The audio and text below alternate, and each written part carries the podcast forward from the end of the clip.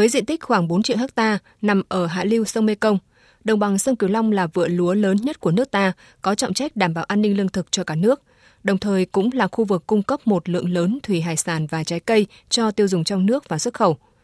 Tuy nhiên, hiện nay, người dân tại đồng bằng sông Cửu Long đang phải đối mặt với tác động ngày càng nghiêm trọng của biến đổi khí hậu. Sự suy thoái môi trường đe dọa cuộc sống và sinh kế của hàng triệu người dân nơi đây. Chưa đầy 5 năm qua, đồng bằng sông Cửu Long đã hai lần hứng chịu thời tiết cực đoan, hạn hán và mặn xâm nhập khốc liệt. Mùa khô năm 2015-2016, 10 trong tổng số 13 tỉnh, thành phố thuộc khu vực đồng bằng sông Cửu Long đã phải công bố thiên tai do hạn hán, mặn xâm nhập gây ra. Tổng thiệt hại lên đến 7.900 tỷ đồng.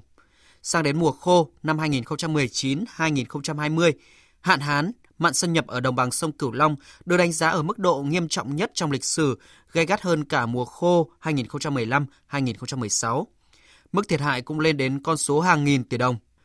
Những đợt thiên tai vừa là thử thách nhưng cũng vừa là bài học để các địa phương đồng bằng sông Cửu Long có thêm kinh nghiệm quý báu từ thực tiễn trong công tác điều hành sản xuất, phát triển kinh tế xã hội. Từ năm 2016, Ngân hàng Thế giới thông qua dự án chống chịu khí hậu tổng hợp và sinh kế bền vững đồng bằng sông Cửu Long đã hỗ trợ chính phủ Việt Nam đưa ra nhiều quyết sách vĩ mô cùng với những chương trình cụ thể nhằm giúp hơn 1 triệu nông dân địa phương chuyển đổi mô hình sản xuất thích ứng trước biến đổi khí hậu và sử dụng tài nguyên một cách hiệu quả. Theo đó, dự án tập trung nguồn lực hỗ trợ xây dựng các mô hình sinh kế cho ba vùng dễ bị tổn thương trước tác động của biến đổi khí hậu ở đồng bằng sông Cửu Long, bao gồm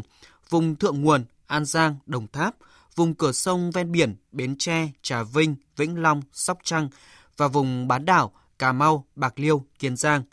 Mục tiêu của các mô hình sinh kế này là phát huy sinh kế khác thay thế cho vụ lúa mùa lũ vùng ngập sâu và vụ lúa mùa khô vùng ven biển,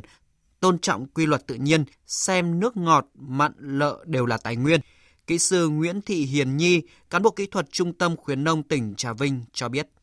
hướng cái người dân người ta sản xuất thích ứng với cái điều kiện biến đổi khí hậu hiện nay đó. À, cái thứ nhất và cái thứ hai nữa là cái hướng sản xuất mà về cái à, nhu cầu an toàn vệ sinh thực phẩm của người tiêu dùng hiện nay. Thì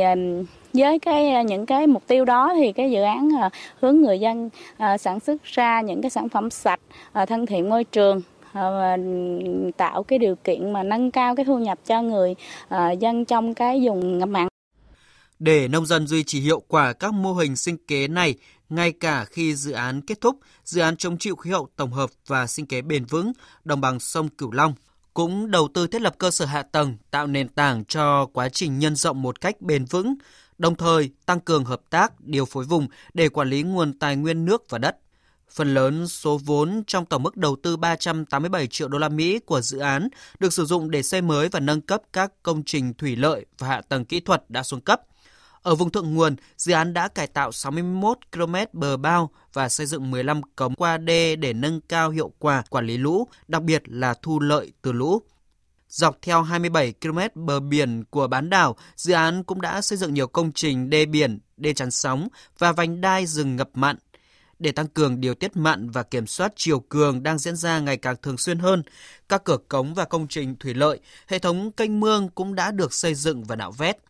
Tại các khu vực cửa sông, dự án đã xây dựng 4 cống kiểm soát chiều lớn ven sông và ven biển để điều tiết độ mặn.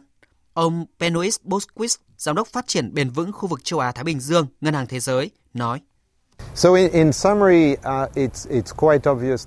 Chúng tôi rất vui là dự án WB9 của Ngân hàng Thế giới đang hỗ trợ cho các hoạt động rất quan trọng tại đồng bằng sông Cửu Long. Những dự án này đã giúp thay đổi hoặc cải thiện sinh kế của hàng triệu người. Không những vậy, các hoạt động này còn giúp cải thiện chất lượng của hệ sinh thái trong vùng.